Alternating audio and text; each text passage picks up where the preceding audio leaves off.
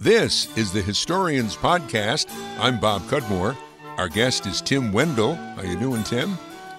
Great, Bob. How you doing? Okay. Tim Wendel is the author of Cancer Crossings, A Brother, His Doctors, and the Quest for a Cure to Childhood Leukemia. It's published by Cornell University Press. And in this book, he outlines a chapter in the history of cancer research into the cure for a specific cancer, acute lymphoblastic leukemia, whose cure rate has gone from 10% to 90% in the last uh, half century. And this is what they call, I believe, a memoir. It's your family story. Briefly, what is your family story as far as uh, this kind of leukemia is concerned? Well, Bob, my brother Eric was diagnosed with ALL, ALL in uh, roughly the spring of 1966. And at that point in time, uh, as you just pointed out, uh, especially childhood leukemia was a death sentence. And in a sense, if you looked at the got, uh, handbook for pediatrics at that point in time, roughly the mid 60s, it was one page. And pretty much it said, make the patient, him or her, as comfortable as possible because they won't be with us much longer. Um, my brother ended up uh, in with an amazing group of doctors and nurses at Roswell Park Hospital in Buffalo. And they, he was supposed to live only about a year, and he lived eight years. And it's, uh, in a sense, uh, an amazing chapter in my family's history, and one that I kind of forgot until my daughter kind of pointed it out. She was at Georgetown Medical at that point, studying to be a doctor herself. She's now emergency room doctor, and she pointed out, Dad, this is where they took it from, in a sense, a death sentence to a cure rate that it is today. And at that point, I decided, well, I've got to go try to find these doctors, and uh, and and the race was on, so to Wow. speak. How did, how old were you uh, when this was happening? When your when your young brother was alive? Um, both my wife and I are the oldest of six, and I was uh, 10 when Eric was diagnosed. He died when I was 17. I was a junior in high school, and so obviously a, a traumatic or landmark moment in my life, and one that I think, you know, we all have these moments and we kind of push them aside, and it's interesting when somebody in your life, say like your daughter who is studying to be a doctor, suddenly points out, hey, Dad, this was pretty momentous. And you kind of go back and then find the doctors and the nurses that were pivotal in making, in a sense, curing this form of leukemia. We hear these days about the need for a cancer moonshot. We had one about a half century ago, and I think in some ways we can uh, follow up and follow some of the examples that these cancer docs did at that point in time. Did they call it that then? A moonshot? No, no, that's terminology that's uh, much more recent, say, you know, with former Vice President Joe Biden and such. But they knew that they were trying to do something that was improbable, that in a sense bordered upon maybe the impossible. Uh, one of the things that struck me in starting to, to talk with many of the doctors uh, from this era, say James Holland, who just died himself just a couple couple uh, weeks ago. Donald Pinkel, who started up St. Jude in Memphis, you see the ads for that on TV. Lucius Sinks, etc., was that how much they were ostracized and criticized by their peers, by the medical community. It was thought, cancer, don't bother with that. You know, it's it, we can't cure it. And these guys were called a whole bunch of names, including killers, poison pushers. One that I, I kind of like a little bit more was uh, cancer cowboys, and they kind of seized upon that. They liked being, they liked, in a sense, terming themselves the cancer cowboys and trying to do the impossible. Mm. And these um, remarkable researchers or, or doctors were at Roswell Park at the time? Yeah, the vast majority were at Roswell Park. Roswell Park was the center of this, uh, in a sense, effort, mostly because James Holland, who had been at National Institutes of Health outside of Washington, uh, was appointed the point person. He was the main guy for the first kind of multi-institutional group that decided to take on leukemia. And in a sense, the papers, the headquarters were in Buffalo, and uh, mostly because that's where Holland was. And even though today there's a great many hospitals doing great work in cancer research and such, back then you pretty much only had six to eight hospitals that were really involved, and uh, the main one was was Roswell Park in Buffalo, where my brother ended up being treated for you know seven eight years. So, what was your brother's experience? I mean, uh, he he was sick, and, and then he got some better, and then would get sick again. Is that how did that work? Yeah, it was. Um, it was always a struggle, and I think there was a lot of certainly guesswork involved. In fact, at one point, I remember uh, in a scene that my mom later described to me, where Eric is talking with some doctors and and he's actually working on a jigsaw puzzle. They used to have big jigsaw puzzles at Roswell Park on the kids' floor. And he was working on the puzzle, and he turns to the doctor and he goes, "I hope you're good with puzzles too." Because in a sense the race was on. How much, how many of these variables and things could you figure out in time to um, solve? Uh, in a sense, get the cure rate up and get the remission rate up for this. And it was uh, it was a struggle, but many of the things we take for granted today, using chemotherapy drugs uh, in combination, Bob. Um, the blood centrifuge machine, which literally spins the blood and separates out platelets and granulates, all these things you need for treatment. Um, these were discovered by, in a sense, these cancer cowboys, often with very little time, because if they didn't get things somewhat figured out and get it right, obviously the patient wouldn't be with us much longer. Yeah, now, Dr. James Holland, that you uh, referred to, who just died at the age, I think, of 92, um, he he was the first doctor uh, to use chemo as we know it, you know, by combining different things into kind of a the, the phrase they often use, a cocktail. yeah, he was the first one, or among the first to really embrace, in a sense, the chemotherapy cocktail. And uh, there's been, you know, there's a great many people out there that have done amazing work on this, and probably the father of chemotherapy drugs is a guy named uh, uh, Sidney Farber, who the Dana-Farber Institute in Boston is named after. He did his uh, grad work at Buffalo at UB, and but Farber was very much more cautious. He was trying to figure out exactly what these new surge of um, uh, in a sense, chemotherapy drugs coming on the market could do, things like methotrexate, daunomycin, etc and he really wanted to understand everything. Um, Holland, and in a sense, the Cancer Cowboy said, by the time we understand everything, the patient probably isn't going to be with us anymore. And so, in a sense, they started to ramp things up and using, in a sense, the drugs in cocktail form um, in combinations of four, five, even six at a time, and varying the dosages and such. And it was very much kind of seat of the pants, maybe uh, medicine. They were criticized for it, but again, they took what was a shapeshifter, as anybody knows who's dealt with cancer, and, and pretty much one in three Americans are going to know somebody who's dealing with some form of cancer in our lifetimes. This is a shapeshifter, cruel disease, and they figured this was the only way to really take it on, was well, to accelerate things.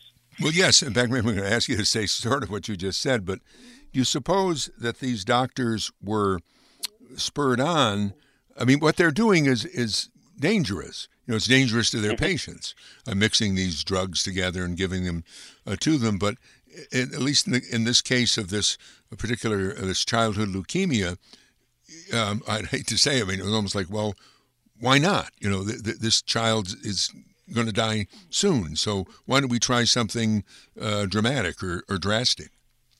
Yeah, and that was pretty much, in a sense, the say the philosophy or the approach that my parents signed on with when Eric was uh, admitted to Roswell Park. It was, in a sense, he might not be with us even 12 months from now. Let's do everything we can. And yeah, they they weren't sure of every particular step, and perhaps were making up some of it as they went along. The Cancer Cowboys, but I'm I'm struck by how when things get accelerated, and how when especially groups of, say, doctors like this really kind of buy in and try to do everything we can.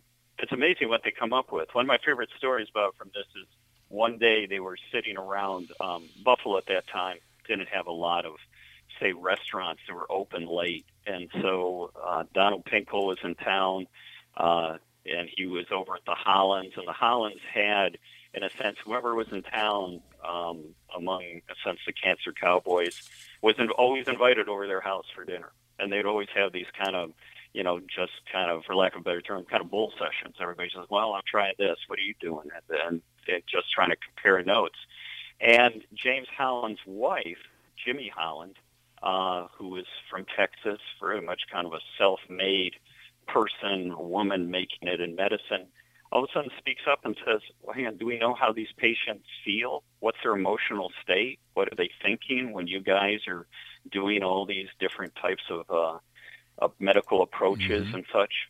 And and they said, no, we'll worry about that in a sense when we cure them.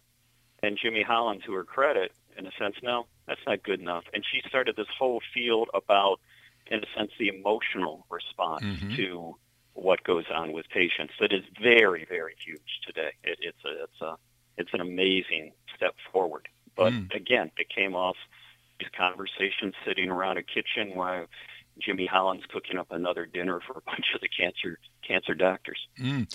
And while this is going on, of course, yes, your brother Eric and you and the rest of your family, you're all you're all living. Uh, and this your book uh, chronicles what you you do. Why is it called Cancer Crossings? It kind of came, uh, Bob. we had a couple different going, but in a sense, what we did as a family, there was a couple major things. It seemed like we're always attracted to bodies of water.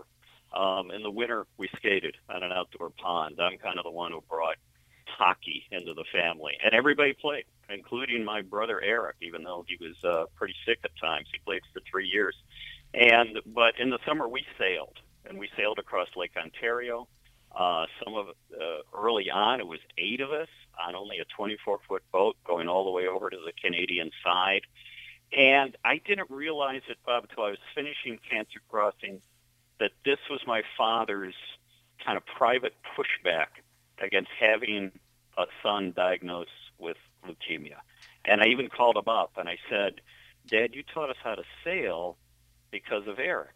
And there was this pause on the other end of the line, and he said, "Of course I did." And I did, and I, and I, then I was able to put it together. We started the sail. Eric was diagnosed in early spring '66.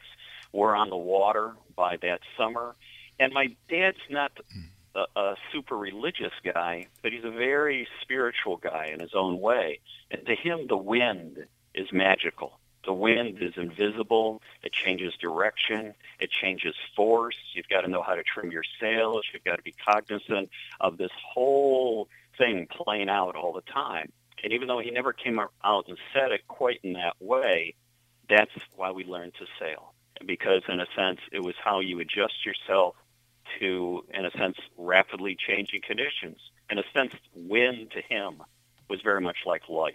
And so therefore, this had the name of the book, Cancer Crossings, because of the hundreds of trips we made on Lake Ontario. And then I think it also has a little bit of um, acknowledgement to the doctors, too. They had to cross, in a sense, from what was accepted medical practice at that time to something else. They had, in a sense, say, well, that's not good enough. Let's see what else we can do as professionals, as doctors in this field, and in a sense brought the rest of us, you know, medical community, us as just a, you know, as a populace to a better place. You lived in Buffalo at the time? I lived in Lockport, ah, outside of Buffalo, yeah. and that's where that's my hometown. I was born in Philly, but Philadelphia, but Lockport's my hometown, and uh, in fact, I remember one time, actually, when I was writing Cancer Crossings, I met Joyce Carol Oates, who's obviously from Lockport too, and we had this most animated discussion about Lockport and how, you know, how different in some ways it is from the rest of the world. And I and I realized between say Lockport being on Lake Ontario, all these things that you think are normal, I think everybody thinks their childhood is normal in some right, way. Right. And then actually one of the last scenes of the book is me taking my son, who actually looked a lot like my brother early on when he was uh, when he was younger, um, out on the pier where in Olcott, New York, where we sailed out of. and telling him about, yep, we'd come out of here and you'd harden up into the wind and you know, if the wind if we had a, if the wind was consistent and the wind was strong, you could be in Canada, you'd be in Toronto in seven, eight years, seven, eight hours. And um, he's like looking at me like this is the most ridiculous thing in the world. And yet I realized, of course he would. He had a different different childhood, but um, that was my childhood. And uh, sailing, hockey, just trying to move ahead as a family. And my hope is that in some ways just people that are impacted by this, and a great many of us will be, uh, with cancer. Here's a hope on, here's a story on several levels of hope and resiliency, and I hope it carries through to some folks today. Tim Wendel is with us. He's the author of Cancer Crossings, a brother, his doctors, and the quest for a cure to childhood leukemia. We'll continue with uh, Tim in just a moment. On the Historians podcast, where we uh, welcome your contributions to our GoFundMe campaign to keep the podcast going. You can go to this website, gofundme.com forward slash historians 2018. Easy to donate online, but if you'd rather not, you can make out a check to me, Bob Cudmore. Send it to Bob Cudmore, 125 Horstman Drive, Scotia, New York, 123 02. And thank you very much. Tim Wendel with us, the author of Cancer Crossings, A Brother, His Doctors, and the Quest for a Cure uh, for Childhood Leukemia.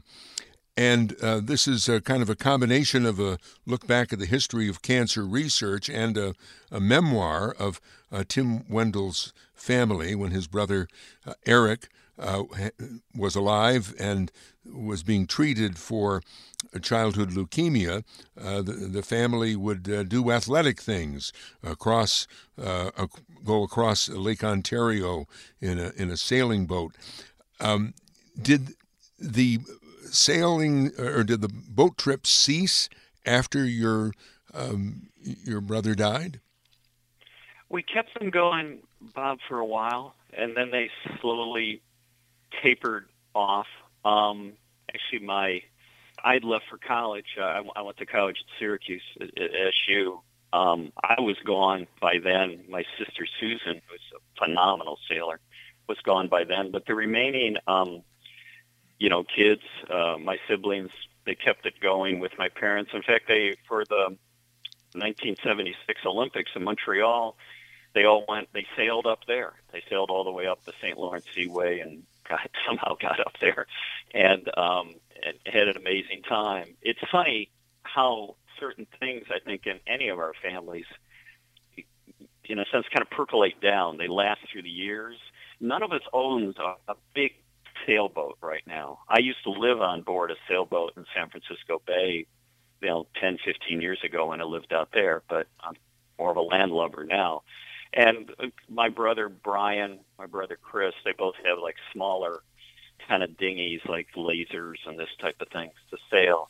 But I noticed um, if we ever are approaching water, say we're together, say at a family reunion, or I'm together with a couple of my brothers or sisters, and we're coming down to water again, and we'll do this without being prompted at all.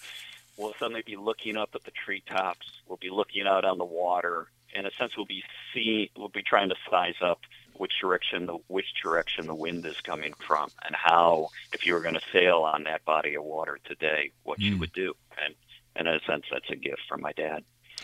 Tim uh, Wendel is, as I understand, a writer in residence at Johns Hopkins University in uh, Baltimore.